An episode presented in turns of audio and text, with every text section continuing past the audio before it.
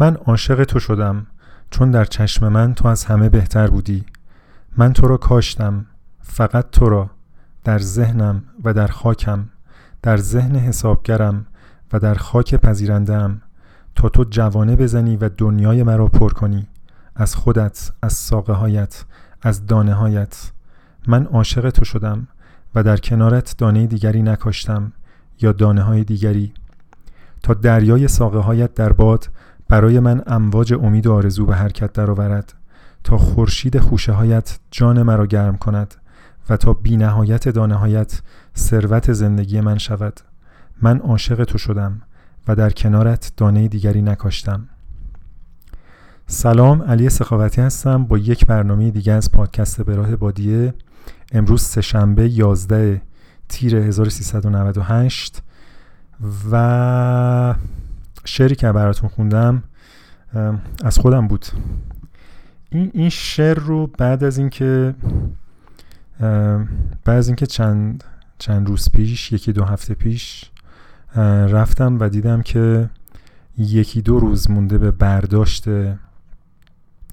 محصول گرازها حمله کرده بودن و تقریبا بیشتر از دو سوم جویی رو که کاشته بودم از بین برده بودن.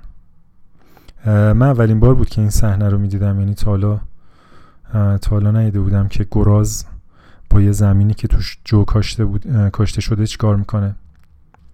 ولی به نظر می اومد که یه تعداد زیادی به شکل خانوادگی حمله کرده بودن و علاوه بر خوردن جو قلط و واقلت هم زده بودن توی یه دایره های بزرگی یه جاهایی رو به شکل خطی خورده بودن و صاف کرده بودن. یه جاهایی هم به شکل دایره. صحنه صحنه تراژیکی بود واسه من و و خیلی منو تحت تاثیر قرار داد که قاعدتا قاعدتا این شعر رو گفتم. البته یکی از یکی از روستایی های اونجا بعد از اینکه من زمینم رو کاشتم به خاطر اینکه دوروبر زمین من یه نکاشته بودن به من این هشدار رو داد که گراز ممکنه حمله بکنه به خاطر اینکه من اولین زمین حساب میشم. نسبت برای گرازا از جنگل که میان. بین جنگل و زمین من زمین دیگه ای کاشته نشده بود قاعدتا.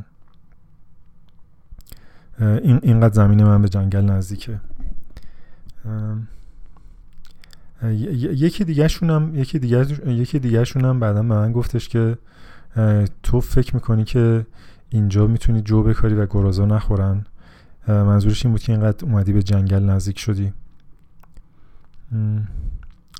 خلاصه علاوه بر علاوه بر سرزنش های دیگران و احساسات میکستی که به من دست داد یکی دو روز بعدش البته نمی‌تونم بگم دلیل اصلی این بود به خاطر اینکه بعید می‌دونم از دست دادن دو تن مثلا دو تن حدودا دو تن جو چون این تاثیر شگرفی روی من داشته باشه. ولی شاید این یه بهانه بود یه تلنگری بود که یه, یه نروس بریکداون خیلی شدید زدم با اجازتون نروس بریکداون به این مفهوم که یک یک یک نماد خیلی شدیدی یعنی یک دچار شدن خیلی شدید به میکسی از افسردگی و اضطراب در این حد که آدم واقعا واقعا collapse می‌کنه و نمی‌دونه نمی‌تونه function بکنه نه از لحاظ فیزیکی و نه از لحاظ روانی. احساس می‌کنی که دیگه داری خفه میشی و اعتماد به نفست از صد تقریبا میشه دو احساس می‌کنی که هیچ فلسفه‌ای زنده بودنت نداره هیچ معنای خاصی؟ من قبلا خیلی افسرده بودم کلینیکال و اینا ولی فکر نمی کنم این خیلی با افسردگی فرق داشت و یه چیز عجیب غریبی بود. ممکنه ممکنه یه رگه هایی از افسردگی هم درش بود. یا شاید به خاطر شدت خیلی زیادش با اون افسردگی مزمنی که من قبلا تجربه کردم فرق کرد. ولی ولی یه مثل یه رعد و برق یه چیزی خیلی یه سائقه خیلی ناگهانی که انرژی خیلی زیادی به شکل منفی در یه مقطع زمانی کوتاه آزاد میشه و شما نیاز داری که باش دیل بکنی. نروس بریکداون اگر روی ویکیپدیام بخونین یه همچین چیزی در موردش نوشته شده. اگرچه یه ترم خیلی دقیق علمی نیست توی کتابچه DSM 4 و DSM 5 و اینا چیزی در موردش یعنی یه انتری نداره اونجا. به عنوان به عنوان یه یه مقطع خیلی شدید از دیسوردرهای دیگه مثل افسردگی و استراب توضیح داده میشه. منم منم همین دوتا رو تجربه کردم. استراب خیلی بیشتر از افسردگی. اعتماد به نفس اعتماد به نفس خیلی خیلی کم. نگرانی خیلی شدید. از اینکه من کجام چیکار دارم می‌کنم. احساس عدم امنیت. نزدیک به مرگ. اینا از مشخصاتشه. آیا شما هم اگر شما هم قبلا به همچی چیزی دوچار شدین به در یه مقطع کوتاه لطفا شیر بکنین.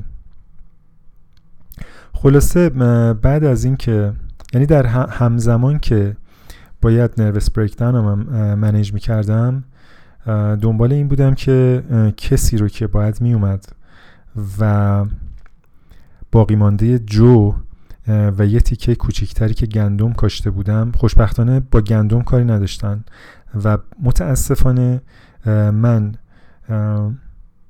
سه چهارم زمینم رو جو کاشته بودم و یک چهارمش گندم. اگر برعکس می بود شاید ضرر من خیلی کمتر می‌شد به خاطر اینکه اینا ظاهرا علاقه به جو نشون داده بودن و به گندم خیلی علاقه نشون نداده بودن. شاید هم به خاطر اینکه جو بنزی کافی بود اگه بنزی کافی براشون نبود به گندم هم علاقه نشون می‌دادن.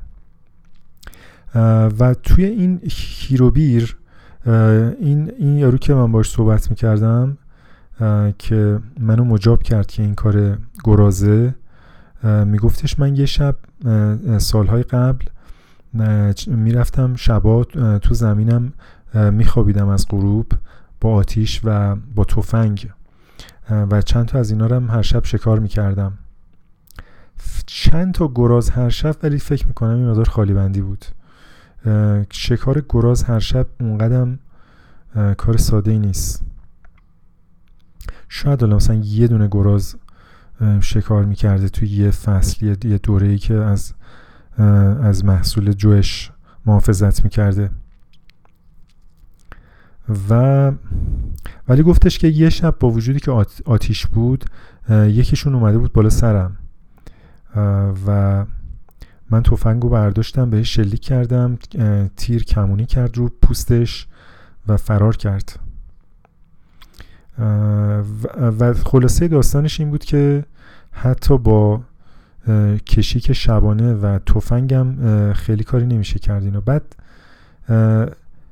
توی نسخه های بعدی همه یه عده زیادی به من می‌گفتن که خب باید باید شب بری اونجا نگهبانی بدی. آخه شب چند شب؟ چه ساعتی؟ یعنی با چه بهایی برای دو سه تون جو آدم جون خودش رو به خطر بیاندازه؟ داستانی خلاصه. آره باید این این بابایی که کمباین قرار بود بیاره و باقی مانده محصول جو و یکم محصول گندم من رو درو بکنه دائما امروز فردا می‌کرد. دائما امروز فردا می‌کرد. هواشناسی هم ظرف چند روز آینده اون موقع بارندگی اعلام کرده بود و بارندگی ریسک حمله دوباره گرازا رو بالا می برد ظاهرا وقتی که بارون میاد و خاک مرتوب میشه و نمی‌دونم بوش بلند میشه اینا تحریک میشن و علاقه بیشتری نشون میدن به این کارا توی توی رطوبت و بارون نسبت به خشکی. به اضافه که خود محصولم ممکن بود از بین بره. فکر می‌کنم من یه ده روزی ده دوازده روزی روزی 15 دفعه به این بابا زنگ زدم که چهارده بارش رو جواب نمی‌داد. یه بارش رو جواب می‌داد و می‌گفت فردا پس فردا اگه فردا نشه پس فردا. اگه پس اگه فردا نشه پس فردا قطعیه. و پس فردا نمی‌شد. پس اون فردا من زنگ می‌زدم. خود پس اون فردا جواب نمی‌داد احتمالا. همون یه دونه رم. فردای پس اون فردا دوباره سیکل تکرار می‌شد.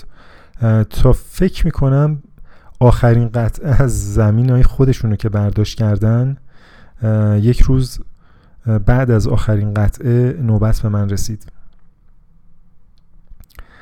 و خلاصه کمباین اومد و محصول من رو در یه زمان خیلی کمی برداشت به خاطر اینکه جو عملا خیلی چیز زیادی نمونده بود خیلی سریع برداشت کرد. زمین گندم هم کوچیک بود.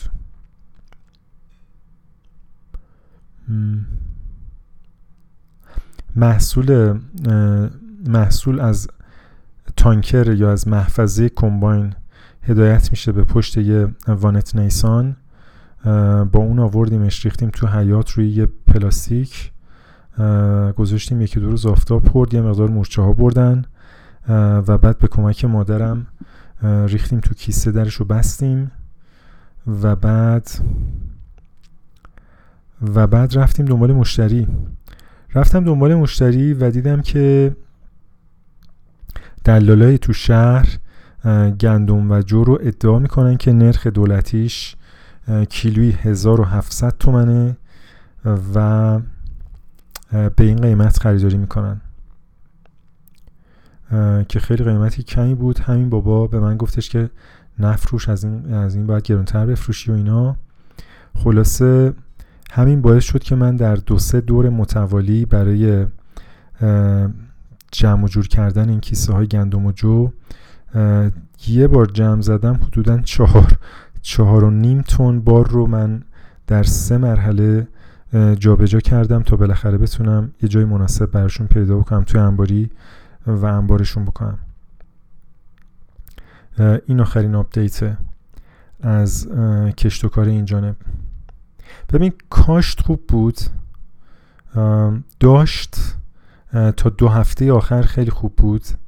به قدری که خود خود اون روستایی ها و محلی ها که زمین من رو دیده بودن خیلی ایمپرس شده بودن از حجم جویی که پتانسیالی قرار بود برداشت بشه. خیلی خیلی خوب بود محصول در ظاهر. دو هفته آخر یه دو سه روز قبل از اینکه من من اونجا نبودم. دو سه روز قبل از اینکه من برگردم اونجا ظاهرا یه بارون خیلی نمه اومده بود و بعدش هم گرازا حمله کرده بودن. بنابراین میشه گفتش که در هر صورت داشت یه ایراد اساسی داشته. برداشت ایرادش این بود که به شدت وابسته بود به کمباین یه بابایی که من آویزونش بودم و باید ثبت می‌کردم تا هر وقت عشقش بکشه و کار خودش تموم بشه بیاد. بیاد زمین من رو درو بکنه. خیلی هم option زیادی نداری اونجا که مثلا سی تا کمباین باشه و شما این نشد اون اونجوری نیست. یا یا می‌شناسی پسرعموت برادرت فامیلاتونه یا اینکه در نهایت باید همین سیستم منو بری. اون از برداشت. ولی ولی برداشت تمام نمیشه. یعنی این این برخلاف واقعیت شما فکر بکنین که تولید محصول غذایی کاشت داشت و برداشته. بعد از برداشت شما مهمترین سیکل تولید محصول غذایی در دوران مدرن رو دارین که اسمش فروشه.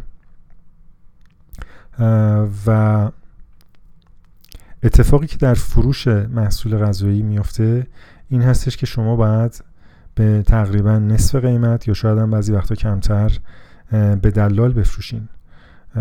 به خصوص اگر که تولید کننده خوردین دسترسی به بازار ندارین یا اینکه زیر ساخت نگهداریشو ندارین. در کیس من مثلا یه انبار مناسب یا اینکه صنایع تبدیلیش رو ندارین مثلا گاوداری ندارین که جو رو بدین گاو خودتون بخوره و مکسیموم استفاده رو ازش ببرین. حتی مکسیموم استفاده هم زمانی پیش میاد که مثلا اون گاو رو بتونین به بهترین قیمتی بفروشین نه اینکه دوباره به قیمت دلال. خلاصه در نهایت حرف اول آخر رو اون دلال می‌زنه. ولی چرا چرا کاشت داشت و برداشت بوده؟ یعنی ما تو کتابای درسیمون اینجوری یاد گرفتیم. من فکر می‌کنم به خاطر این بوده که برداشت برای کشاورزی مثل پدر بزرگ من که قسمت عمده گندمش رو توی یه دونه از اتاقای خونهش یا توی یه سری سیلوهای کوچیک که اون موقع بهش می‌گفتن کندو ذخیره می‌کرده. تقریبا اونجا دیگه کار تموم می‌شده. در طول سال گندم خودش رو خودش خورد خورد آرد می‌کرده و مصرف می‌کرده. گهگداری هم میفروخته به حلیمی سر خیابون. این داستانیه که مادر من تعریف می‌کنه از گندمکاری پدر بزرگم. خیلی چالش و عمده با فروشش نداشته. ولی من تولید کننده امروز که یه محصول تولید می‌کنم و این بیشتر از 95 درصدش مازاد مصرف خودمه به شدت وابستم به فروشش یک جا و به شدت ریسک از دست دادن سودم رو در مقابل سود دلال دارم. بنابراین وقتی شما یاد می‌گیری که چجوری بکاری چجوری بداری و چجوری برداری اصلا کافی نیست. و و من اصلا به این موضوع حتی فکرم نکرده بودم. توی معادلاتم نبود که اوکی شما یه تن دو تن ده تن گندم داری جو داری این چیکارش می‌خوای بکنی؟ چجوری می‌خوای بفروشی؟ چجوری می‌خوای نگه داری؟ و اصلا گیریم که نگه هم داشتی بعدش دوباره چجوری می‌خوای بفروشی؟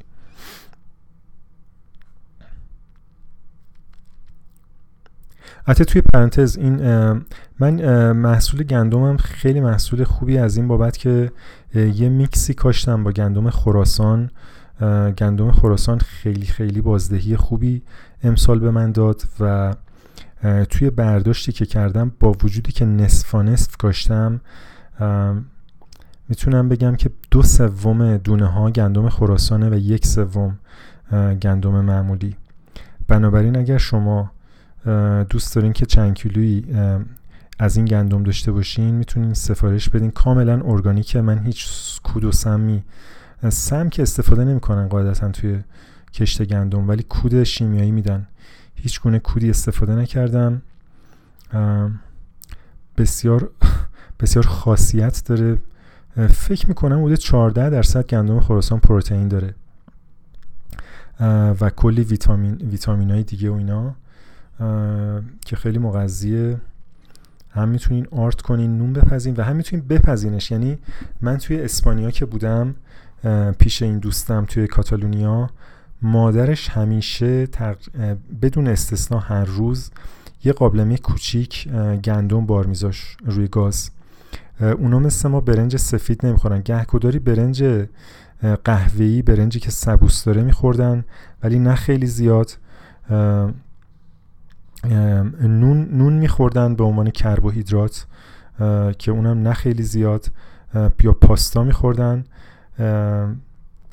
ولی این گندمه هر روز بود یعنی به جای همونجوری که ما برنج میپزیم که من تا جایی که می‌دونم آری از هر گونه خاصیت و ماده غذایی برنجی که اخیرا این قدم گرون شده. یعنی عملا شما کیلویی چه می‌دونم 20 خورده هزار تومن میدی و یه چیزی می‌خوری که آری از آری از خاصیت غذایی. به جاش می‌تونین گندم رو بخورین مثل فکر کنم فقط باید شب قبل خیس بکنین. می‌ذارین روی گاز مثل برنج میپزینش شاید با یه میزان آب آبش بیشتر بیشتر باشه. آب بیشتری بخواد. میپزینش و دیگه می‌تونین روغن زیتون یا کره یا یا هر چی که دوست دارین بزنین و با هر چی که دوست دارین بخورین با قرمه سبزی قیمه یا یا هر هر غذای دیگه خواستم بگم هر کوفت دیگه که مورد علاقتونه. هر غذای دیگه که مورد علاقتونه.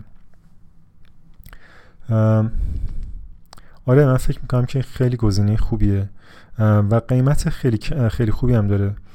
شاید مثلا من این رو به جای 1700 تومن که تصمیم گرفتن نفروشم ولی کیلویی شاید 2500 تومن به شما بفروشم به اضافه شیپینگ و هندلینگش. بسته به اینکه چند کیلو سفارش بدین و و چقدر چقدر داره پست بگیری که من اینو برای شما پست بکنم. ولی خیلی زیاد نباید باشه در حد 3 4 5 کیلو اگه سفارش بدین. به اضافه اینکه میشین اولین اولین فروش آنلاین محصولات ارگانیک تولیدات خودم از طریق پادکست براه بادیه. براه بادیه براه بادیه بادیه بادیه براه براه نشستن باطل نشستن باطل باطل باطل مراد مراد. آره کجا بودم که رسید به فروش گندم از طریق پادکست؟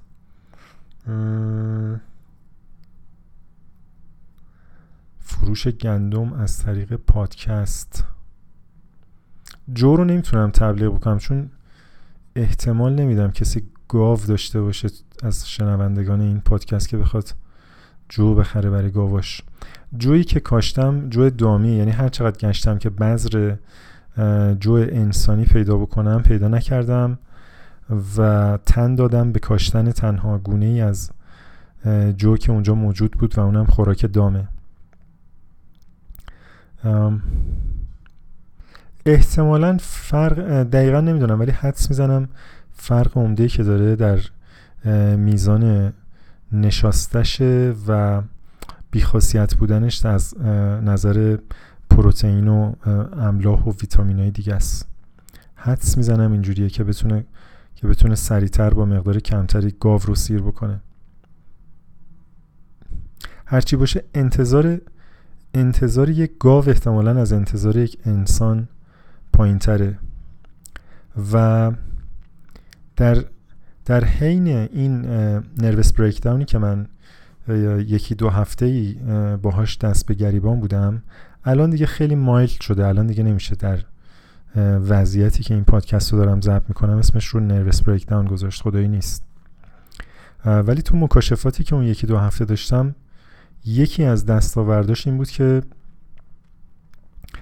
خیلی خیلی انتظار بالایی من دارم از خودم و از محیط اطرافم و از زندگیم و از و از شما به عنوان به عنوان شنوندگان این پادکست.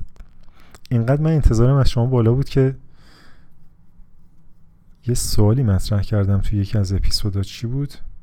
گفتم به چی اهمیت میدین؟ یه همچین چیزی.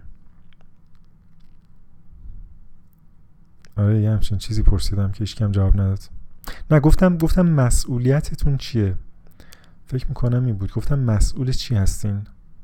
چقدر من انت... چقدر آدم باید انتظار زیادی از شنوندگان یه پادکست داشته باشه که بندگان خدا وقتشون رو بدون هیچ چشم داشتی اختصاص میدن به به شنیدن این چیزا. آره گاوا احتمالا انتظار پایینتری دارن از جو و ما آدم ها انتظار بیشتری داریم. بنابراین ارقام ارقام پیچیده تر و با بازدهی کمتری پیدا کردیم که جواب نیازامونو بده برای پختن نون یا برای درست کردن آبجو. و قاعدتا در این فرهنگ تک فرهنگی و منفعت طلبی و حسابگری حداقل اونجایی که من زندگی می‌کنم همه ترجیح میدن که اون, اون رقم جو رو بکارن که بازدهی بیشتری داره. من عاشق تو شدم و فقط تو را کاشتم. نه نه اینجوری نیست. این قسمتش رو دوباره بخونم. میگه من عاشق تو شدم و در کنارت دانه دیگری نکاشتم یا دانه های دیگری. قبل از اینکه برگردم و ببینم که دو سوم محصول جم و گراز خورده یه سفر نسبتا کاری رفته بودم بم. به خواهش دوست خوبم جواد که یه پروژه‌ای داره اونجا من رفته بودم که نقش مترجم همزمان ایفا بکنم. برای, برای اولین بار در عمرم دو سه تا مهمون ایتالیایی داشت و من قرار بود که ترجمه بکنم بین فارس البته نه به ایتالی انگلیسی بلد بودن. بین انگلیسی و فارسی سعی خودم رو می‌کردم که بتونم تا جایی که میشه همزمان ترجمه بکنم. که اصلا کار اصولی نبود. و منم اصلا تجربه این کار نداشتم. ولی بعدم از آب در نیومد. یعنی منظور رسونده شد. ولی هر وقت که توی یه جای بخصوص یه جای دولتی می‌رفتیم که اون اون آدم اونجا شروع می‌کرد به صحبت کردن اون اوایلش خیلی سخت بود به خاطر اینکه کلی تشکر و خوشامدگویی و تعارفش اون قسمت خیلی خیلی سخت بود تعارف کردن چون هی تکرار می‌شد. و چندین بار از مهمانان عزیز قدردانی می‌شد خوش آمدگویی می‌شد و ابراز امیدواری می‌شد که بتونیم با همدیگه همکاری خیلی خوبی داشته باشیم. یه بارم یه بارم یه نفر دو تا آیه قرآن خوند و و اونو چقدر خوب ترجمه کردم؟ اون خیلی خوب بود. دو تا آیه قرآن رو هم همزمان ترجمه کردم و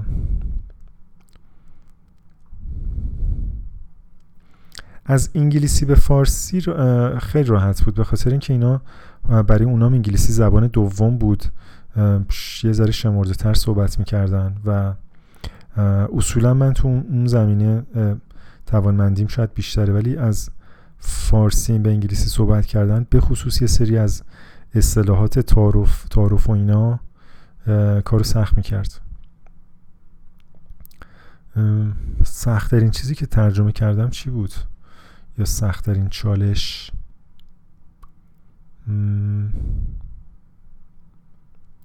یادم نمیاد.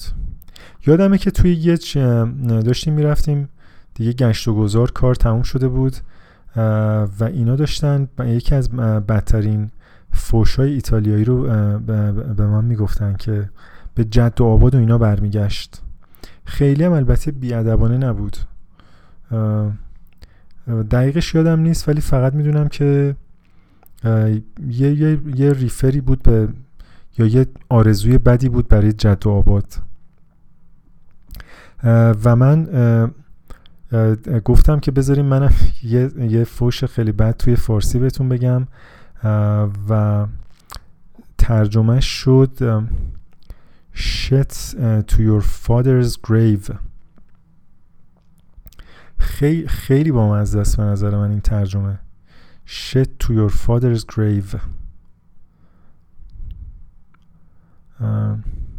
آره این این شاید دیگه جوک و فان کار بود. منتها پدیده ای که اونجا مشاهده کردم این بود که در شهرستان بم و روستاهای اطراف که ما یه هفته ده روزی اونجا بودیم و نسبتا خوب به اقصا نقاط اونجا سفر کردیم. تا چشم کار می‌کنه باغهای خرماست نخلستان خرما اگر ترم درستریه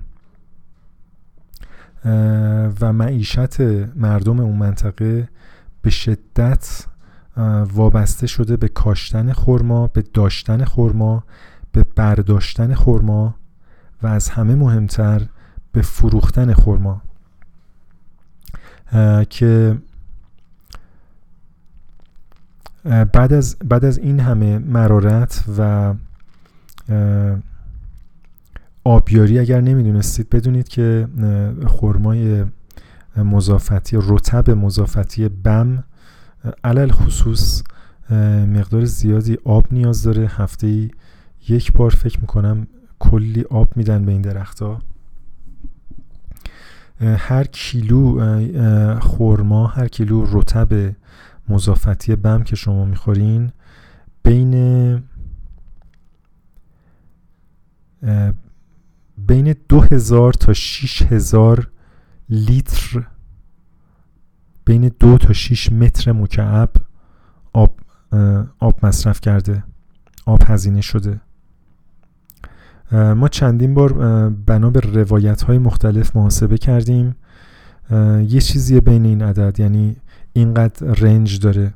من امیدوارم دو باشه امیدوارم شیش نباشه. امیدوارم که اون کسی که می‌گفت شیش. ولی خب چون کشاورزهای مختلف روش های مختلفی یا به مقادیر مختلف به میزانی که آب از قنات دارن آب میدن و نمیگن که حالا مثلا ما دو ساعت آب قناتمون اضافیه بدیم به یه نفر دیگه.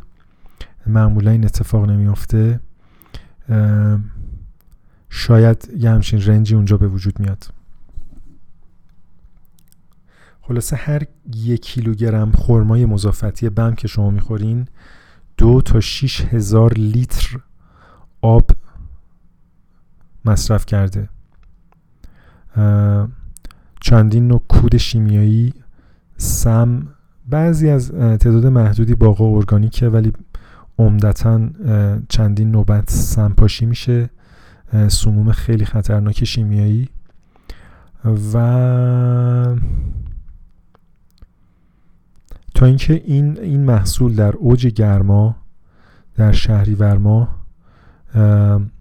یه نفر که اون با اون تنابه که از خود ساقه های یا شاخه های خورما بافته شده یا برگ های خورما نمی‌دونم این چیز خورما به دور خودش حلقه می‌کنه و از تنه درخت میره بالا. این خورما رو میتکونه توی یه سبدی میاره پایین. سریع بسته بندی میشه میره سردخونه. کلی انرژی دوباره مصرف میشه که سرد نگه داشته بشه. در دمای منفی 5 تا منفی 10 درجه. و در کامیون ها یا ماشین های یخشالدار بار باربری میشه. حمل میشه به سوپرمارکت های یخچالدار و شما می‌خرین این خورما رو و نوش جان می‌کنید. آها اینو می‌خواستم بگم که معیشت این مردم به شدت وابسته است به این پروسه که در نهایت سود اصلی رو دلال می‌بره با اجازتون و این کشاورز اینقدر زحمت می‌کشه و تلاش می‌کنه تا اینکه یک یک محصول فقط و فقط و فقط و فقط و فقط و فقط و فقط یک محصول رو بکاره بداره برداره بفروشه و باش چیزای دیگه بخره. قبلا اینجوری نبوده. قبلا مثلا معروف بوده که باغهای سه طبقه داشتن اینا. یعنی که زیر درخت های نخل درخت های مرکبات بوده پرتقال و لیمو اینا. و زیر اونم یونجه داشتن برای برای گاو گوسفندشون منتو از وقتی که قیمت خرما علل خصوص خیلی بیشتر شده کمت خیلی خیلی به ندرت دیگه شما درخت مرکبات می‌بینی همه رو قطع کردن. یعنی خودشون رو وابسته تر کردن به تک محصول. و یونجم یونجم یه جایی هست. ولی تمرکز اصلی خرماییه که امروز کیلو 40 50 تو هزار تومنه یا شاید هم بیشتر شاید هم کمتر. و از اون جالبتر من می‌خوام فاجعه یه تک محصولی رو برای شما بگم که خود من یکی از قربانیان یکی از قربانیان خیلی خیلی کوچیکشم که در این بازی دو تن حدودا جو از دست دادم. و, هنوزم و هنوزم ادامه داره. هنوزم دو تن جو از دست دادم. چهار و نیم تن کیسه جو گندم جابجا کردم که البته ورزش بدی نبود. یعنی برای من که ورزش آفیشالی ندارم یکم یکم خوب بود. یکم ماسلا رو جو انداخت. آره فاجعه تک محصولی رو می‌خوام براتون بگم.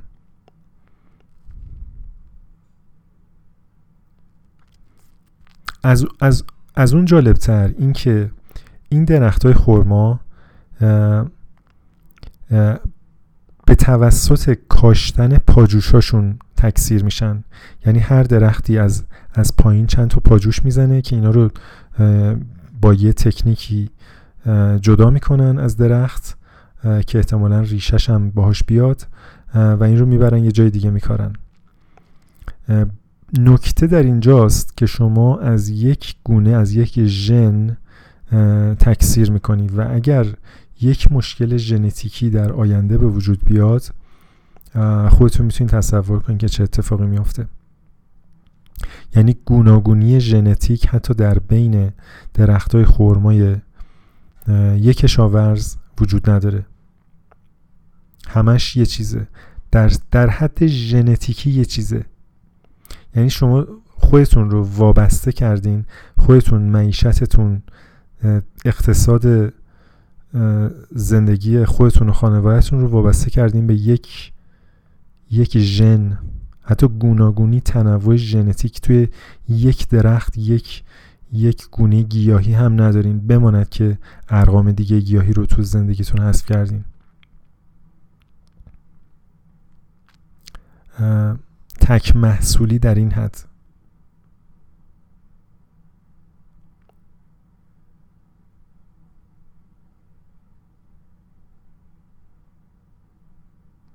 و, و اینو بگی بیا بالا و اینو بگیر تعمین بده به جامعه ای که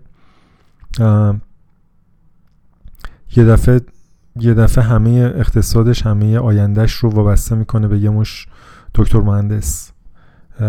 گوناگونی وجود نداره. به یه نوع طرز فکر به یک نوع ایدئال به یک نوع نگرش تنوعی وجود نداره.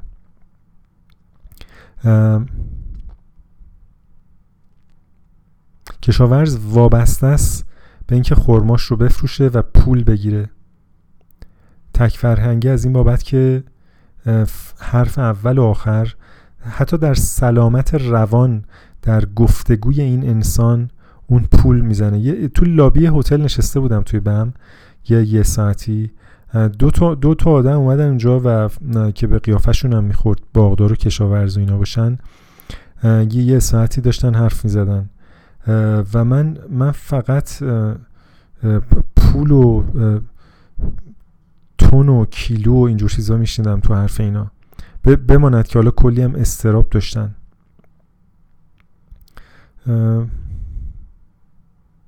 چرا چرا دو تا کشا، کشاورز نباید البته من تو منطقه خودمونم این رو میشنوم. داستانی دیگه نیست شعری دیگه نیست.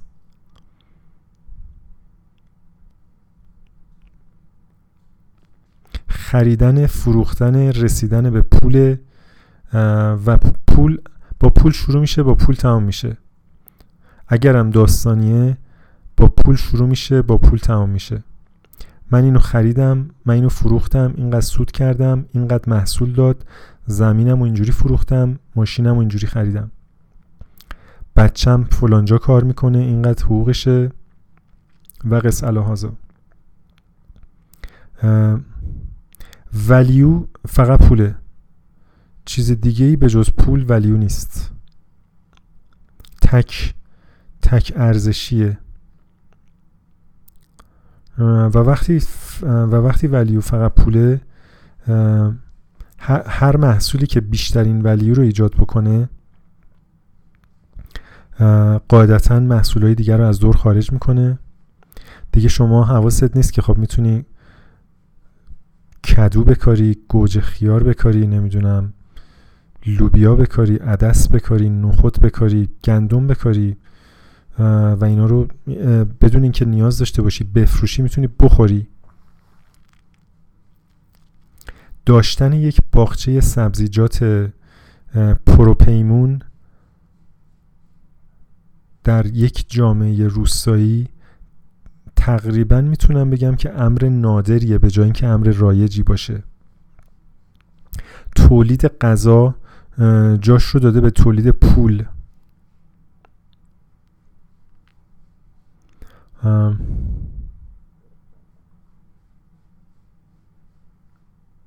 نمی‌دونم این این این واقعیتیه. شایدم شایدم درستش همینه. شایدم درستش همینه.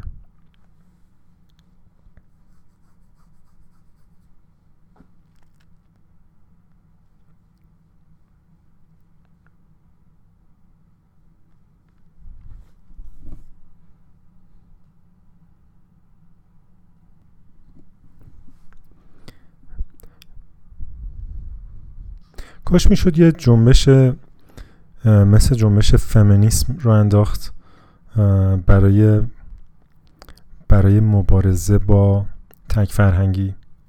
یا شاید کلمه مبارزه خیلی کلمه خوبی نباشه. برای برای ترویج برای ترویج گوناگونی.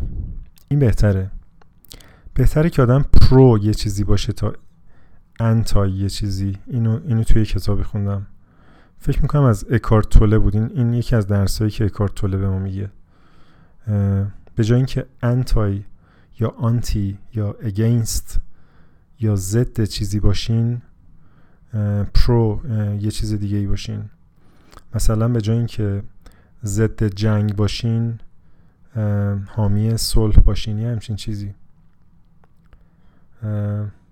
آره جنبش جنبش حمایت جنبش ترویج از گوناگونی.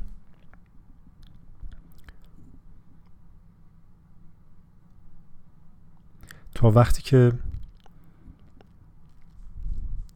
تا وقتی که هنوز یک کشاورز در این مملکت معیشتش وابسته است به یک محصول هنوز کار ما تموم نشده. من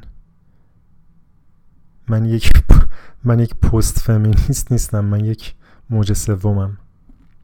یه،, یه همچین یه همچین کاری میشه کرد به نظر شما؟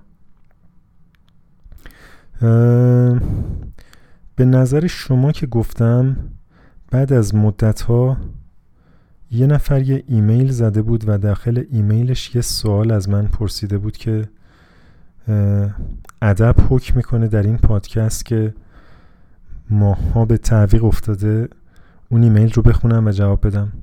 شاید همین یه باب جدیدی باز بکنه که ما یه قسمت پرسش و پاسخ توی پادکست به راه بادیه داشته باشیم. اگر سوالی از من دارید بپرسید و من اینجا با با سالها تجربه و آگاهی کامل سوال شما رو جواب بدم. این سوال رو پیدا می‌کنم. تا این سوال رو پیدا بکنم در ضمن بگم که اگر واقعا شما می‌خواین پادکست ضبط بکنین یا پادکست داشته باشین خیلی بهتره که به یک تناوبی و به یک قاعده مندی هفته ای دو هفته ای یک بار پادکست ضبط بکنین. یه اپیزود جدید بدین و مثل من شنوندگانتون رو اینقدر منتظر نذارین و ناامید نکنید شاید. آره ایمیل اینه. سلام من در قوم زندگی می‌کنم و یه فرصت عالی شغلی در تهران برام جور شده. منتها به هزار و یک دلیل امکان سکونت در تهران ندارم و هر روز باید چار و نیم صبح از خواب بیدار شم پاشم از خواب پاشم هشت و نیم غروب هم برگردم به منزل. منزل ما جنوب قوم هست کار, کار شمال تهران. به لحاظ آینده شغلی حقوق درآمد و ارتباطات همه چیز عالیه. از عالی یه چیز اونورتر. اما فقط یه مشکل دارم.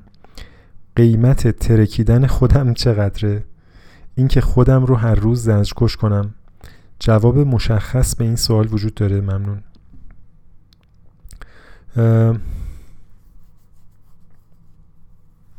قیمت ترکیدن یه انسان چقدر واقعا؟ چجوری میشه ترکیدن یه انسان رو قیمت گذاری کرد؟ بسته به ارزش شما داره دیگه بسته به نظام ارزشی شما داره. یعنی اگه, اگه این ارزش از لحاظ آینده شغلی حقوق درآمد و ارتباطات میاد به نظر خودتون؟ قاعدتا میارزه که بترکین به اضافه اینکه با یه مدت آدم چهار صبح بیدار شه هشت شب بخوابه که نمیترکه من زمانی که سرباز بودم بیشتر از یک سال ساعت پنج و نیم از خواب بیدار می شدم. پادگانم جنوب شرق تهران بود. با چهار تا اتوبوس و مینیبوس می رسیدم به پادگان و یه شخصی آخر سر یه سواری. یعنی پنج تیکه راه رو من با پنج نوع وسیله نقلیه طی می کردم تا برسم پادگان. ساعت یه رو به دو یا دو از پادگان خلاص می شدیم. پشت درختها لباس عوض می‌کردم و می‌رفتم سر کارم تا ساعت 11 11 و نیم شب. وقتی برمیگشتم خونه ساعت معمولا از دوازده شب گذشته بود.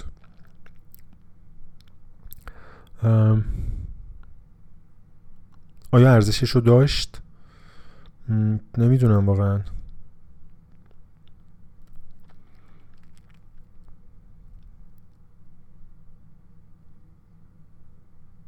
ولی ولی اینکه چرا امکان موندن تو تهران نموند ندارین شما؟ با توجه به یه شغل عالی که دارین که از لحاظ درآمد عالیه. اینکه چرا نمی‌تونین توی تهران بمونین؟ قاعدتا قاعدتا یه مشکلی هست که نمی‌تونین دیگه. اگه بودین که اگه اگه اگه میسر بود قطعا میمونین شما آدم عاقلی به نظر می‌رسین. به نظر من ارزش داره. به نظر من ارزش داره این کارو بکنین اگرچه خیلی خیلی معمول نیست که من یک جواب سریح بدم در پاسخ به یک سوال ولی می‌خوام این دفعه قاعده رو بشکنم و با همین اطلاعات محدودی که شما توی ایمیل خودتون ارائه کردین بگم که ارزش داره. اولا که نمی ترکید یه مقدار فشار بهتون میاد دیگه. چار و نیم صبح بیدار میشین. هشت و نیم می‌رسین خونه. هشت و نیم که رسیدین کلید کار اینه که زودتر بخوابین. اگه ساعت ده فرض بکنیم که شما میخوابین از شدت خستگی هم خیلی عمیق خوابتون می‌بره. تا چهار و نیم شش ساعت, نیم شش ساعت و نیم میخوابین. احتمالا فاصله تهران یعنی فاصله شمال تهران تا جنوب قوم رو اگر عاقل باشین و رانندگی نکنین و از وسایط نقلیه عمومی استفاده بکنین می‌تونین اون رو هم بخوابین یا استراحت بکنین یا ریلکس بکنین یا به پادکست برای بادیه گوش بدین. بنابراین خیلی بد نیست. و و ببینید چی میشه. این آینده درخشان و درآمد و ارتباطاتی که در انتظار شماست برای شما چه آینده درخشانی رو رقم می‌زنه؟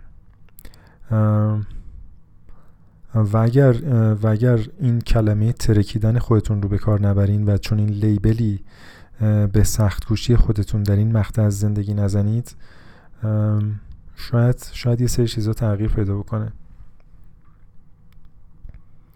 این جواب من به شما که احساس وظیفه می‌کردم جواب این سوال رو بدم و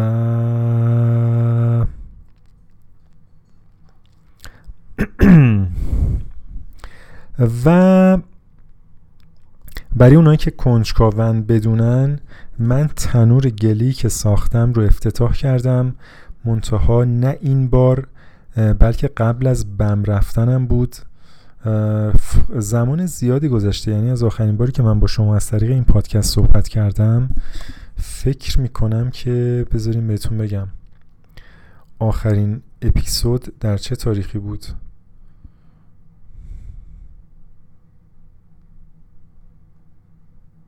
اپیزود به راه بادیه.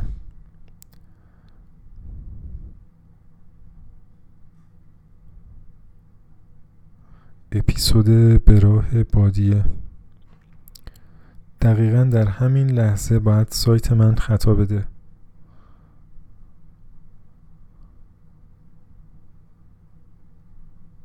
ولی بیشتر از یه ما گذشته. فکر می‌کنم بیشتر از یه ما گذشته. خلاصه تنور رو من افتتاح کردم.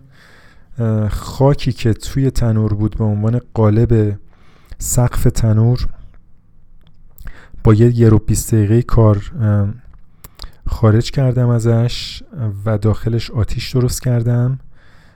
این آتیش یکی دو ساعتی سوخت. البته هیزم خیلی مناسبی نداشتم. با همون شاخه که توی حیاتم جمع شده بود از حرس درختا تنور رو گرم کردم و دو تا قالب نون که خمیر کرده بودم از شب قبل رو گذاشتم توش. منتها یه اشتباه خیلی تکنیکالی که کردم این بود که بعد از 20 دقیقه توی دو تا قابلمه اینا رو گذاشته بودم. بعد از 20 دقیقه در تنور رو باز کردم که این در قابلمه ها رو بردارم. فکر می‌کنم حرارت قابل توجهی از تنور خارج شد. با توجه به اینکه چون این تنوری مثل, مثل فر خونه که نیست دوباره حرارت داشته باشه و جایگزین بشه انرژی فکر می‌کنم یعنی مطمئنم این کار نباید می‌کردم. با وجود این یکی از نونا بهتر یکی از نونا کمتر پخت ولی جفتشون قابل خوردن بودن. قابلمه ای که به انتهای تنور یعنی به ته تنور نزدیک بود کمتر پخت. حدس می‌زنم که حرارت تمایل داشت که به سمت جلوی تنور بیاد. قابلمه جلویی خیلی بهتر پخته بود. در تنورم هم خیلی فیت نبود. یعنی باید یه ذره آب بندی بشه در زویناش ولی اون تنها تنها باری بود که توی تنور نون پختم. و امیدوارم که به زودی در اولین پروژه بعدی بتونم یه مشعل گازی درست بکنم که اصلا راحت نیستم با هیزم سوزوندن توی تنور. یه مشعل گازی اگر پیدا بکنم یا خودم درست بکنم که با گاز شهری کار بکنه قاعدتا می‌تونم به تناوب بیشتری اون تو نون بپزم یا چیزای دیگه. به لحاظ کلی از لحاظ کارکرد functionality من فکر می‌کنم که تنور تنور جواب داد کار می‌کنه. این از این تا اینجا. تا اینجا بنابراین من یک تنور دارم. از وقتی که به زرخشت مهاجرت کردم یه تنور ساختم. عرضم به حضور شما یکی دو تن جو, جو و گندم. البته جو و گندم رو آبان ماه پارسال کاشته بودم. یعنی فکر می‌کنم یه حدود 6 ماه 6 ماه داشت. زمان اصلا کمی نیست. جو و گندم دارم.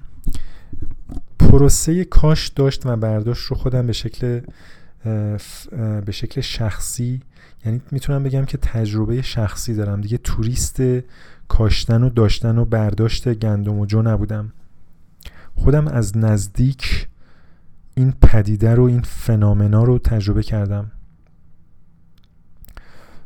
چه چیزی بهتر از این؟ چه برداشتی ارزشمندتر از درسی که آدم خیلی دیگه سلف هلپی داره میشه. ولی گذشته از کلیشه بودنش چه برداشتی ارزشمندتر از درسی که شما از یک تجربه می‌گیرین؟ و اون درس باعث میشه که شما رشد بکنین. و و بتونید زندگی بهتری داشته باشین. بنابراین می‌تونم بگم که این ارزشمندترین برداشتی بود که من توی این پروسه گندمکاری و جوکاری به دست آوردم. به خاطر اینکه با پوست و گوشتم لمس کردم که شما وقتی چیزی میکاری که اولا که کاشتنش هم دست خودت نیست. باید تراکتور صدا بکنید همون موقعش هم یادم 20 بار به این یارو زنگ زدم تا بالاخره سرش خلوت شد. چون یارو که تراکتور داره 100 تا زمین یعنی هر کسی که اونجا زمین داره و خودش نمیکاره رو این به قیمت تقریبا مفت اجاره می‌کنه و میکاره. شما که اگر که خلاف جهت آب شنا می‌کنی و به راه بادیه میری و همون کاری رو نمی کنی که بقیه می‌کنن و همرنگ جماعت نیستی و زمینت رو مفت اجاره نمیدی باید صبر بکنی و صد بار زنگ بزنی و آویزون باشی که این بابا بیاد زمینی تو شخم بزنه. اونش هم دست خودت نیست. میکاری و بعد باید صبر کنی بارون بیاد و گراز نخوره و چوپونا رحم بکنن و گوسفندشون یا گاوشون رو تو زمین تو نچرونن. و این محصول که به بار نشست در اواخر خورداد یا اوایل تیر دوباره آویزون همون آدم یا یه پسرموش که کمباین داره بشی و هزار بار زنگ بزنی و دو هفته منتظر شی. امروز و فردا تا اینکه بیاد و محصولت رو درو بکنه. حتی فکرش هم نکنید که یه زمین مثلا نیم هکتاری رو با دست در سال 1398 که معادل 2019 است برای کسایی که 200 سال بعد به این پادکست گوش میدن احتمالا براشون جالبه بدونن. به اونا میگم که در این زمان و این مکان غیر ممکن بوده که با دست یعنی با داس گندم و جو برداشت بکنیم. کارگرش نیست. انسانی که از لحاظ فیزیکی و ذهنی توان برداشت گندم و جو رو داشته باشه نیست و اگرم باشه با توجه به هزینه کارگر و دو وعده غذایی که باید بهش بدی و پذیرایی میان وعده و اینا عملا گندم تمتع به قیمت خوبی بفروشی و یه چیزی هم از جیبت بذاری که پول کارگریش در بیاد. و بعد, و بعد از اینکه گندم چیده میشه دوباره باید بره تو همون ماشین کمباین که کاهش از دونش جدا بشه. شما که گاو نداری مثلا این یا اسب یا قاطر که با یه چیزی که این دور بزنه و اینا رو از هم دیگه جدا کنه نمی‌دونم اسمش اون موقع چی بوده هر, هر چی. و ساعتی صد هزار تومن کمباین می‌گیره که محصولی که شما با دست چیدی. صدای من داره ناپدید میشه. این اپیزود فکر می‌کنم یکی از افسرده ترین اپیزودهای به راه بادی هست تا اینجا.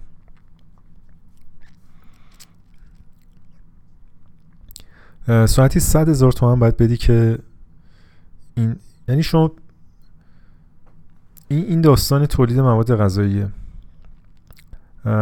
و بعدم ببری محصول تو دو دستی تقدیم کنی به دلال.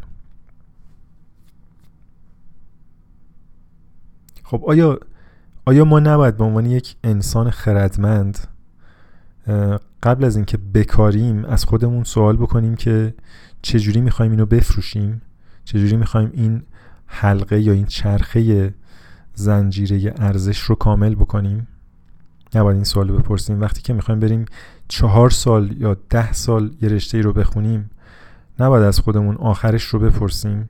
چیزی که اولین درسی که استیون کاوی در هفت عادت مردمانه موثر به ما میگه begin with the end in mind. چرا ما به عنوان فردی و به عنوان یک فرد و به عنوان یک جامعه و به عنوان یک ملت این اشتباه رو صدها بار تکرار می‌کنیم؟ تمرکز روی, روی, تولید روی کاشتن می‌ذاریم نه روی فروش نه روی نه روی بهره برداری.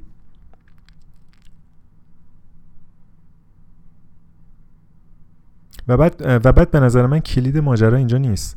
چون هر چقدرم که شما بپرسی که چجوری من این کارو می‌کنم عمدتا به نظر من در اکثر مواقع به این نتیجه می‌رسی که نکاری.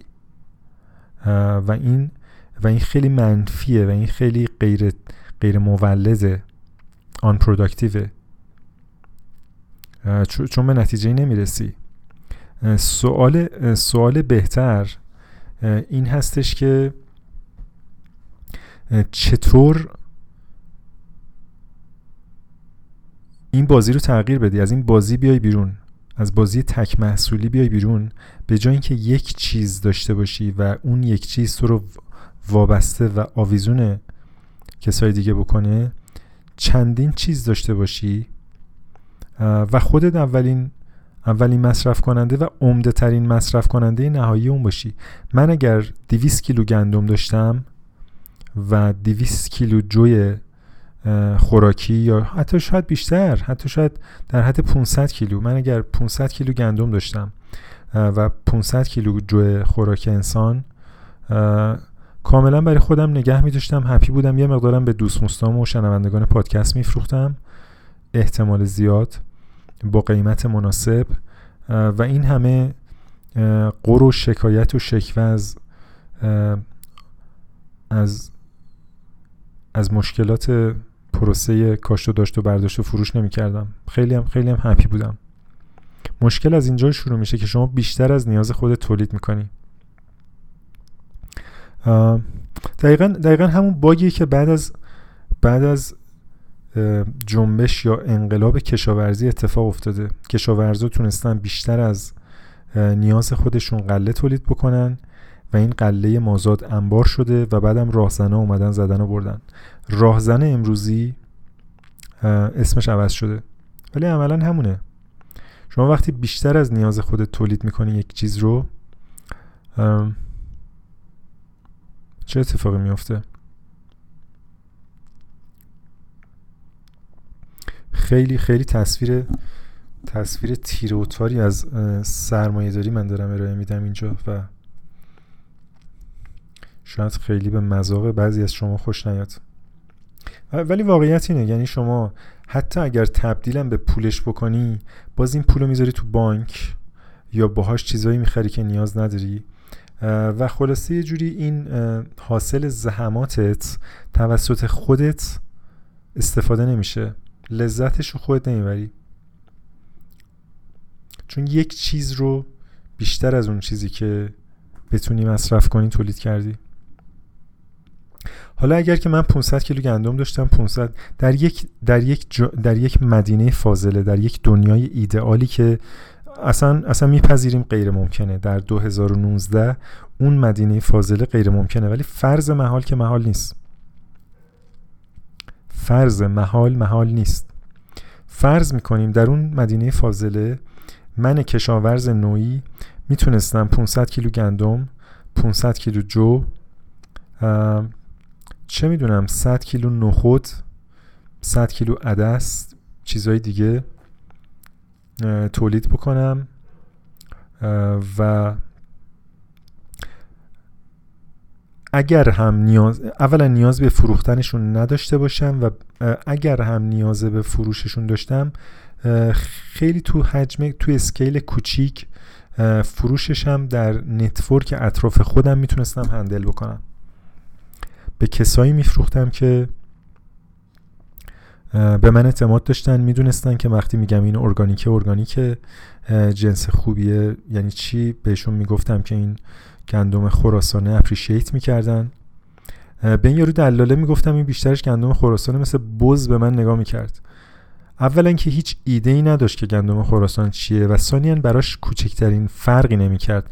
چون می‌خواست از از من به ارزون ترین قیمت بخره. و به کسایی دیگه به گرونترین قیمت بعد از یکی دو ماه که تب و تاب فروختن کشاورزا گذشت بفروشه. ولی شما که 5 کیلو گندم می‌خواین باهاش آش درست کنین و بخورین یا نون درست کنین بخورین که احتمالا اینجوری به قضیه نگاه نمی‌کنین. این این اون دنیای ایدئال و سر و سر از گوناگونیه که من من آرزو می‌کنم برای برای خودم و برای شما. با آنها همبستر نشوید تا اینکه حقوق ما را در اولویت قرار دهند. با آنها هم سفره نشوید تا اینکه همه چیزشان را به ما بدهند. من یک پست فمینیست نیستم. من یک موج سومم. نه نمیگه من من یک موج سومم. من موج سومم. از خانم ربکا واکر اگر یادتون باشه در اپیزودهای قبلی. این این جمله از ذهن من رو رها نمی‌کنه. ولی ولی من دارم از این استفاده می‌کنم که یه چیز معادل بگم در در جنبش گوناگونی. اگر بتونم این جنبش رو را بیاندازم.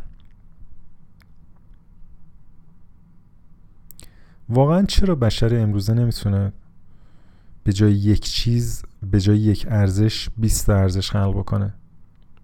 و زندگیش رو بر این اساس بچینه. به جای اینکه شما همه معیشتتون وابسته به یک حقوق باشه که از یک اداره یا از یک کارفرما می‌گیرین 20 تا منبع درآمد داشته باشین یا 20 تا منبع تولید داشته باشین که لزوما هم پول نباشه. یعنی یه چیزی درست کنین که بخورین. یا بپوشین یا چه می‌دونم. خونتون رو مثلا. اگر هر کسی به خصوص در جوامع روستایی تو جامعه شهری بله ممکن نیست. پیچ حداقل پیچیدگیش صدها هزاران برابره. ولی تو جامعه روستایی اگر یک روستایی همون جوری که در گذشته بوده خونش رو خودش درست بکنه با مصالح طبیعی مثل گل و چوب و سنگ و اینا و نخواد که ادای شهری ها رو در بیاره به شکل عجیب و غریبی صرف جویی می‌کنه. یعنی به شکل رادیکالی نیازش به پول کم میشه. و نیازش به کار کردن و نیازش به سگ دو زدن جون کندن و بدبختی کشیدن برای تولید گرونترین محصول که سودش میره توی توی جیب دلال. حتی همین برنج که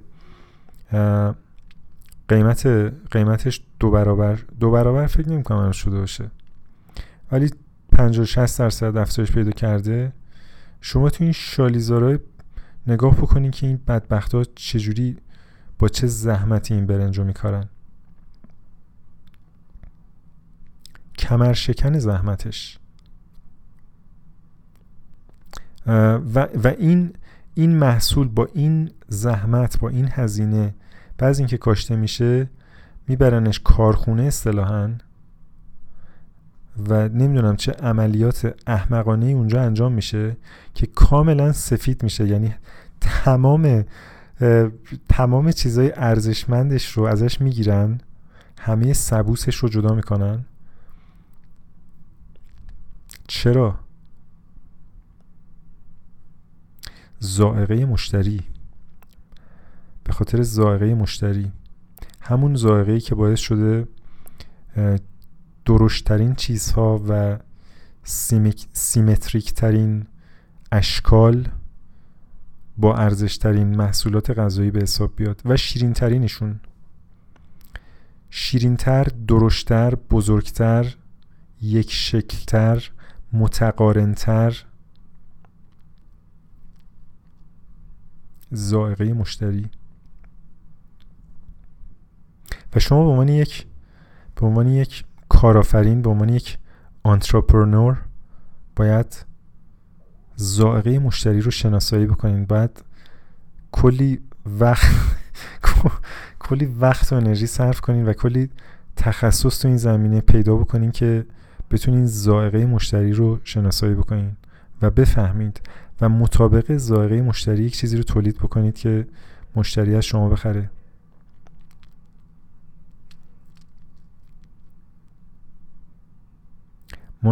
واقعیت اینه که ما در چنین واقعیت اول اینه که ما در چنین دوران و در چنین جامعه زندگی می‌کنیم و واقعیت دوم اینه که من این واقعیت اول رو نمی‌تونم قبول بکنم و واقعیت سوم اینه که عدم پذیرش واقعیت اول که واقعیت دوم رو در زندگی من شکل داده باعث نروس بریکدان من میشه. سه تا, سه تا واقعیت براتون گفتم. براه بادیه براه بادیه بادیه بادیه براه براه نشستن باطل نشستن باطل باطل باطل. مراد مراد. واقعیت بعدی اینه که در یک سفری به قزوین که من می‌خواستم به امومینا سر بزنم سوار یه ماشین یه بابایی شدم که داشت می‌رفت تهران و این رانندگی تاکسی در تهران رو یا در یکی از شهرهای اطراف تهران مثل ورامین فکر می‌کنم اگه اشتباه نکنم. ورامین بود؟ نه نزدیکتر به تهران. ورامین نبود. شهریار بود. خلاصه یکی از این یکی از این قدرت کوچیکتری که به تهران چسبیده از جنوب. یا یا اونجا رو ول کرده بود و با عشق به طبیعت شروع کرده بود به زنبورداری یاد گرفتن از چهار پنج سال پیش و چقدر هپی امیدوار و مثبت و انرژتیک بود. با توجه به اینکه من دورا دور می‌دونم که زنبورداری کار اصلا آسونی نیست به خصوص در در فصولی که اینا کوچ میدن زنبورا رو و یه جاهایی می‌برن که بالاخره یه, یه, یه جور دست نخورده است و گلوگیایی پیدا میشه. اینا تو چادر زندگی می‌کنن و میشه گفتش که تا حدود زیادی آف گرید زندگی می‌کنن اینا. به اضافه اینکه خب کار و نگهداری از صدها کندوی زنبور اصل هم اصلا کار کمی نیست.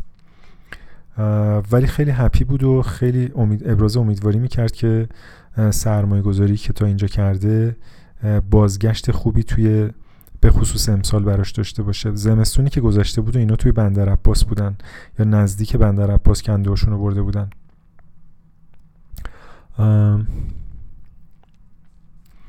من چون مدت ها بود که به این فکر می‌کردم و یه اتفاق خیلی جالبی هم که افتاد همون روز من وقتی صبح پا شدم توی ایمیل یکی از شنوندگان پادکست به نام منوچهر به من ایمیل زده بود و منوش تشویق کرده بود به اینکه کندوی زنبور بگیرم.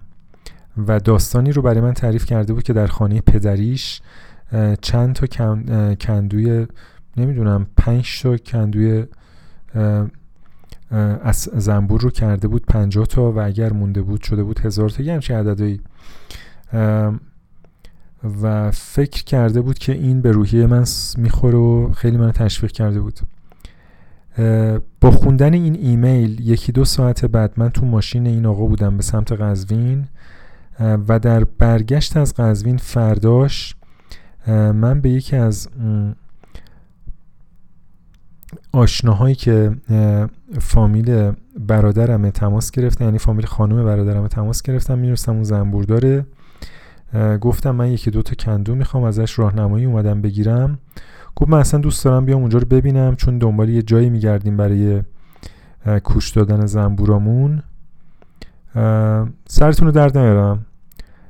همون شب آره همون شب این برای من دو تا کندوی اصل و کندوی زنبور آورد با زنبور. هر کندو اصطلاحا یک کلونی داره که یه ملکه و زنبورهای دیگه که برای ملکه کار می‌کنن. و دو تام کندوی زاپاس برای برای ازدیاد و تکثیر و توسعه و اینا. اومد و با دوستش یه شب زرخش موندن یه آموزش های اولیه رو به من داد کندو رو ستاب کرد و صبح که پا شدم زنبورا مشغول بودن. اصطلاحا میگن زنبورا برات کار می‌کنن. خیلی هم همون راننده می‌گفت همون آقایی که باش می‌رفتم قزوین می‌گفت و همین فامیلمون. زنبورا برات کار می‌کنن. که من خیلی راستش رو بخواین با این concept حال نکردم. یعنی یه جور یه جور برده‌داریه. ولی ولی ظاهرا هم خودشون هم happy ن از این موضوع. اگرچه واقعیت رو هیچکی نمی‌دونه چون ذهن زنبورای عسل رو نمیشه نمیشه خوند. شما شرایطی فراهم می‌کنی که اینا الا ماشاءالله تکثیر می‌کنن. چون در یه setting طبیعی اینا اینقدر اینقدر ملکن جا نداره که تخم بذاره و تعداد اینا زیاد شه و تعداد بیشتری کار بکنن و برن گرده جمع بکنن و این گرده رو پراسس بکنن تبدیلش بکنن به اصل منتها توی کندوی, کندوی طراحی شده توسط بشر این فضا به زنبور داده میشه کلونیشون بزرگ میشه. چندین طبقه می‌تونه یک یک کندو بگیره. کندوهای چهار پنج طبقه وجود داره. فکر می‌کنم تو هشت طبقه مکسیمومشه. اگه اشتباه نکنم. یه عجیب غریبیه. و وقتی که اینا در حال کار هستن در طول روز از ساعت 19 صبح بعد حالا تازه مال من دو تا کندوه. همین دوستمون می‌گفت توی 300 400 تا کندو اصلا صدای جت صدای صدای موتور هواپیما به نظر میاد خیلی خیلی زیاده. آره نسبتا کار بی دردسریه توی در حد یکی دوتا کندو نسبتا کار بی دردسریه من اون دوتا کندوی زاپاس رو باید رنگ می‌کردم برای اینکه توی آب بارون و رطوبت هوا اینا زیاد آسیب نبینه و این زنبورا رو منتقل می‌کردم به اون دوتا که بعدا این دوتا رو هم رنگ بکنم و هر چهار تا کندوم هر چهار تا box هم رنگ شده باشه و عمر بی... طول عمر بیشتری داشته باشه. رنگ کردن کندوها خیلی سریع انجام شد ولی تعویضش رو تا جایی که می‌تونستم پشت گوش انداختم. تا اینکه همین چند روز پیش که منتظر بودم کمباین بیاد و محصولم رو درو بکنه یک روز تصمیم گرفتم که بالاخره دلو بزنم به دریا و در یکی از کندوهارم باز کردم. دیدم که چشت روز بد نبینه و خیلی اینا تعدادشون زیاد شده و من باید از این قابای موم اضافه می کردم که اون کارم نکرده بودم. و خلاصه تصمیم گرفتم همزمان با اینکه من اینا رو جابجا می‌کنم و ترانسفر می‌کنم قابای موجود رو به یک کندوی دیگه دو تا, دو تا قاب دیگه هم اضافه بکنم. بنا به توصیه احسان عزیز این دوست ما که کندو به هم داده بود. دو تا قاب اضافه کردم. و و یه لباس مخصوصم به هم داده بود که جلوش توری و اینا داره و دستکش آشپزخونه. در غیر این صورت من فکر می‌کنم هزار تا به هم نیش می‌زدن. یه مقداری یه مقداری دیسترب شدن یه مقداری اذیت شدن تو اینجا به جایی و عصبانی. اون موقعی که در کندو رو باز کردم که چک بکنم یکیشون صورتمو نیش زد. که البته من سریع سرمو کشیدم عقب و نیشش خیلی عمیق نبود. ولی با وجود همینم تا تا عصر یه درد و سوزشی داشت. که البته خیلی لازم بود به خاطر اینکه من نیاز داشتم مطمئن شم که حساسیت ندارم. احسان من گفته بود اگه حساسیت داشته باشی عواقب خیلی خوبی نداره و به خاطر همینم یه قرص ضد حساسیت گرفته بودم که اگر حساسیت دادم بخورم. ولی همون نیش نصف نیمه ثابت کرد که نسبت به نیش زنبور اصل اساس نیستم و اون به خیر گذشت. ولی جابجایی رو دیگه با لباس مخصوص انجام دادم و نیشی دریافت نکردم. و نیششون هم از ره کین نیست طبیعتشون اینه. از خودشون و از کلونیشون محافظت می‌کنن. نمی‌دونم قدم بعدی چیه شاید یه قاب دیگه توی این کندو جا داشته باشه که اضافه بکنم. استپ بعدی نمی‌دونم چیه. باید یه طبقه جدید اضافه بکنم یا اینکه بذارم در همین فضای محدود به شکل طبیعی محدود بشن.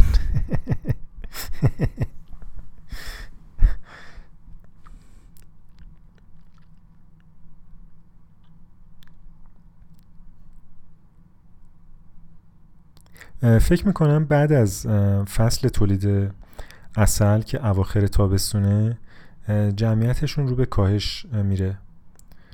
تعدادشون کمتر میشه. برای من برای من optimum حالت اینه که توی همین یه دونه کندو محدود بشه. چون من خیلی فعلا ببخشید. خیلی نگرش و mindset این رو ندارم که بخوام بهره وری رو ببرم بالا و maximum return رو از این بندگان خدا داشته باشم. در همین حد در همین حد کار خودشون رو بکنن برای سال اول برای سال اول ببینیم که چی میشه.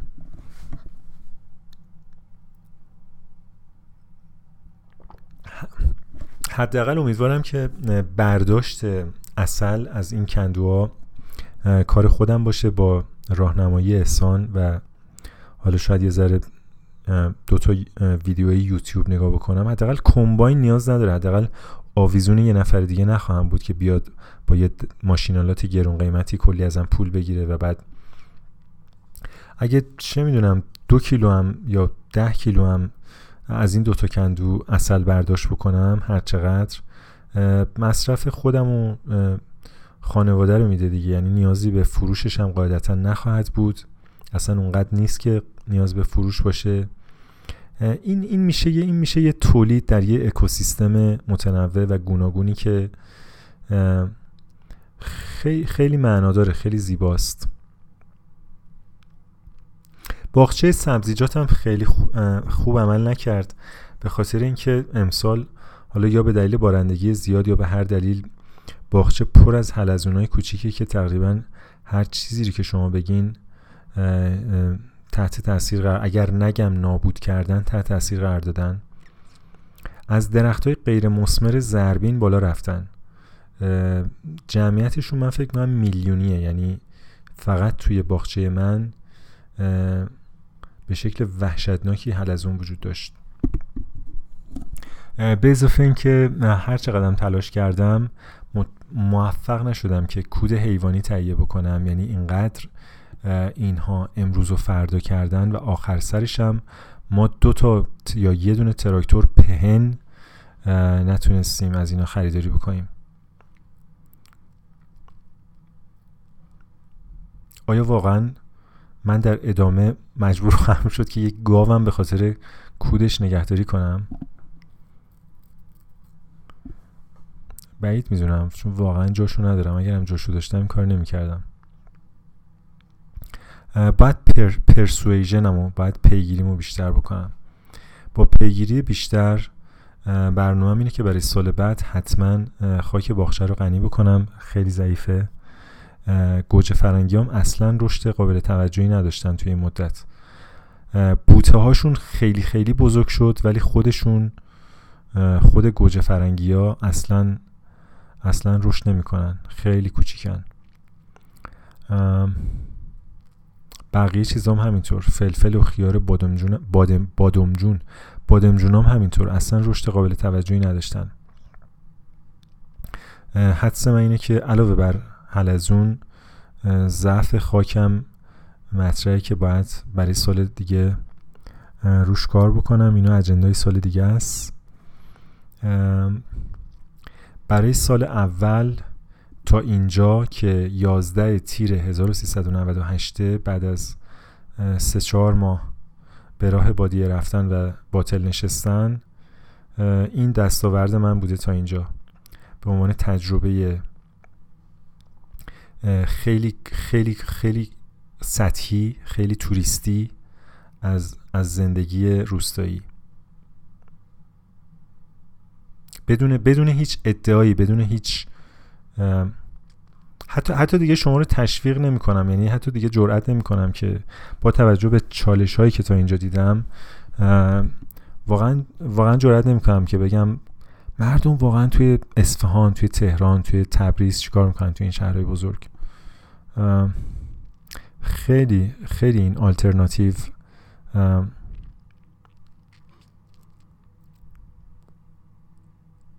موج موج موج خونفشان دارد. البته نبایدم انتظار داشت که توی اولین ترای با توجه به وضعیت وضعیت روانی که من توی چند سال گذشته پشت سر گذاشتم همینی که میگم انتظارم از خودم زیاده. خیلی هم بد نبوده. بالاخره بالاخره حداقل یه تنور ساختم. این کردیت رو به من بدین که با دست خودم یک تنور ساختم. لطفا لطفا این کردیت رو به من بدین. آره ولی شما رو تشویق نمی کنم خیلی کار راحتی نیست. اگرچه که خودم شاید با, شاید با یه پلن ملایمتری بخوام که این چالش رو ادامه بدم و در یک ترکیب متوازنتری بدور از بدور از ادعا و سرکوفت زدن به دوستان عزیزی که در شهرهای بزرگ زندگی می‌کنن. آره با لحن و روی کرده ملایمتری این چالش رو ادامه بدم. ولی واقعا شما اگر در یک شهر بزرگ نون لواش می‌خرین یا نون فانتزی یا هر چیزی و سوسیس کالباس رو در ماهی تابه با روغن روغن پالم سرخ می‌کنین و می‌خورین من من بهتون حق میدم. من بهتون حق میدم هیچ خورده ای در سال 1398 برای کسایی که 200 سال بعد به این پادکست گوش میدن هیچ خورده ای به شما گرفته نیست. شما تحت تاثیر عوامل بسیاری تحت تاثیر فشارهای داخلی و خارجی و بین المللی به اینجا رسیدین صحبت فشارهای بین المللی شد. یاد یاد ترامپ افتادم که توییت کرده بود که وقتی که پرسیده که در حمله به ایران چند نفر کشته خواهند شد و ژنرال مقابل گفته که سر 150 سر. دو, دو تا سر یا یه دونه سر. اون س... من با خوندن اون سر چند خندیدم. و بعد نظرش عوض شده بود. تحت همچین فشارهای بین المللی ما و جامعه ما بالاخره هر کسی هر کسی یه زندگی داره. همه که نمی‌تونن نون درست بکنن یا گندم بکارن یا تنور درست بکنن یا چه می‌دونم غذای ارگانیک بخورن. زندگی سخته و این رو باید این رو باید پذیرفت. بنابراین واقعیت اول چی بود؟ واقع اون سه تا واقعیت چی بود؟ در در وصف پشت سر گذاشتن یک نروس بریکداون همین بس که من سه تا واقعیت رو که 20 دقیقه قبل توی این پادکست گفتم الان یادم نمیاد که چی گفتم. یادم اولیش رو یادم نیست. دوتای دوتای بعدی یادمه. اولین واقعیت چی بود؟ دومیش این بود که نپذیرفتم واقعیت اولو. اولین واقعیت چی بود؟ من چون خودم واقعا واقعا به صلاحم نیست که به این پادکست گوش بدم. لطفا اگر به این پادکست گوش دادین این سه تا واقعیتی که من گفتم حداقل اون اولیه رو توی کامنت ها بنویسین. اگرم دوست دارین که توی پادکست فنومنا گوش بدین شرکت کنین. اگر دوست دارین توی پادکست فنومنا شرکت بکنین و در مورد تجربیاتتون بگین به سلام ات علی ایمیل بزنین. دو سه نفری توی پادکست فنومنا می‌خوان شرکت بکنن توی صف هستن. منتها من با با خودخواهی تمام اونا رو منتظر نگه داشتم تا اینکه یه اپیزود پادکست به راه بادیه ضبط بکنم تا نوبت اونا بشه. بذار ببینیم مشکل سایت ما حل شد ببینیم آخرین اپیزود کی بود. بله. سایت من به راه بادیه 22 اردی بهشت. تا 22 خورداد میشه یک ماه. یک ماه و نیم. تقریبا یک ماه و نیم بوده. آره اگر می‌خواین تو پادکست فنومنا شرکت بکنین به سلام ات علی ایمیل بزنید یا فرم تماس رو پر بکنید روی وبسایت من علی در مورد این پادکست می‌تونید کامنت بذارین روی وبسایت من. و اگر سوالی دارین مثل, مثل قیمت ترکیده شدن خودتون ترکیدن ترکیده شدن ترکیده شدن فکر می‌کنم از لحاظ ادبیات فارسی یا گرامر فارسی درست نیست ترکیب درستی نیست. ترکیدن کافیه ترکیده شدن نیازی نیازی به متعدی کردن فعل اینجا وجود نداره. درسته اونایی که خیلی فارسیشون خوبه؟ اگر اگر سوالی دارین که می‌خواین من خیلی خیلی ساده سازی بکنم و جواب سوالتون رو بدم امیدواریم که یه قسمت پرسش و پاسخ هم به این پادکست اضافه بکنیم. من خیلی دوست دارم که کم کم یک جنبش گوناگونی را بندازم.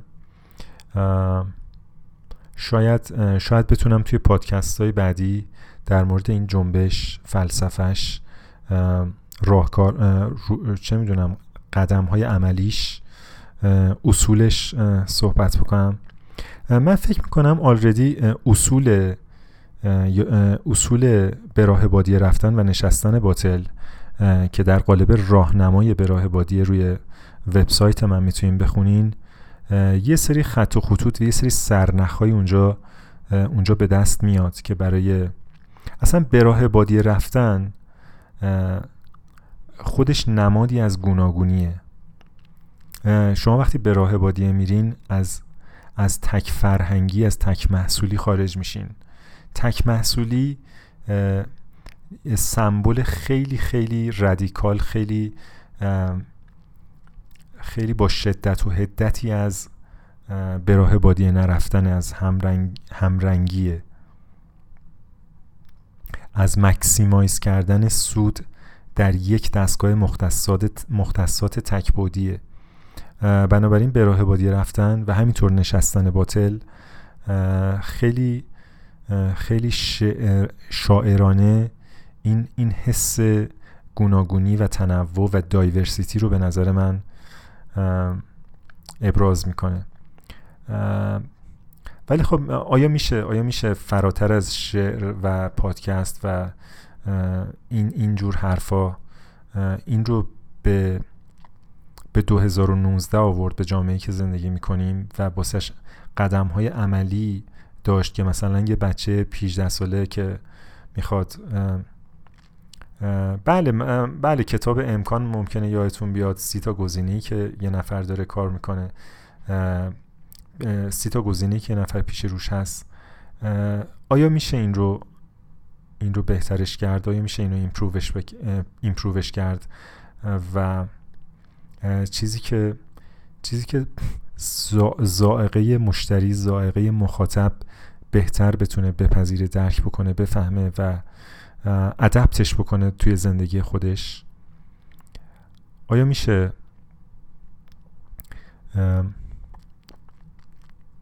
آیا میشه این جم... میشه این جنبش گوناگونی رو طوری برد جلو که قابل ادپت شدن توسط انسانهای بیشتری باشه. به این معنی که وقتی ادپتش می‌کنن زندگیشون کمتر کمتر حالت تک فرهنگی و تک محصولی داشته باشه. به این سوال فکر بکنید تا قسمت بعد.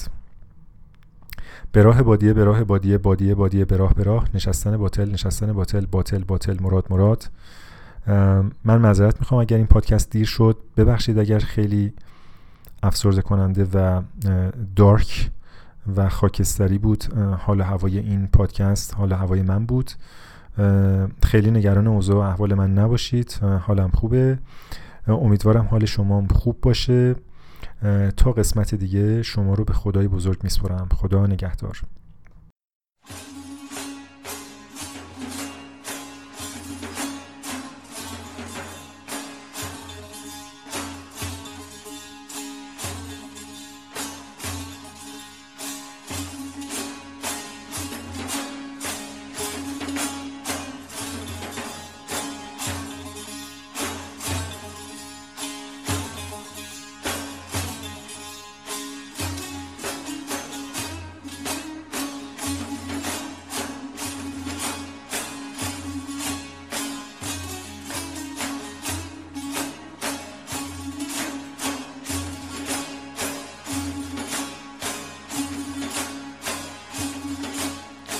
خاک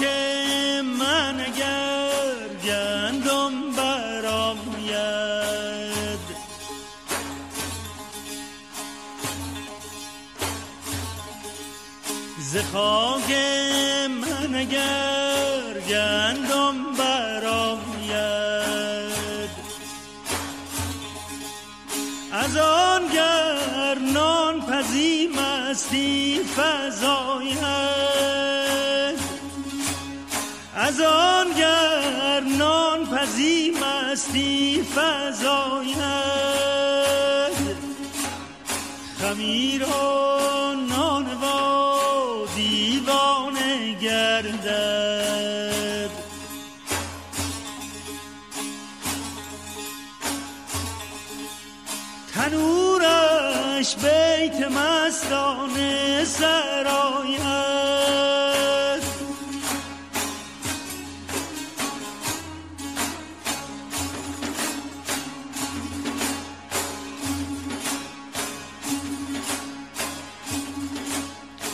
خاک من اگر گندم برآید.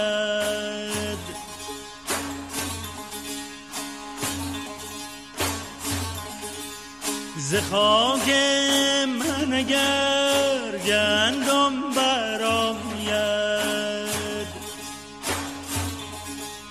از آن گر نان پزی مستی فزاید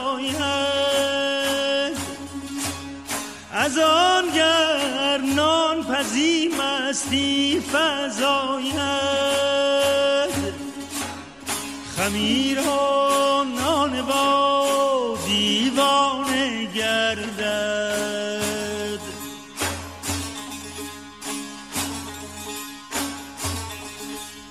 تنورش بیت مستانه سرای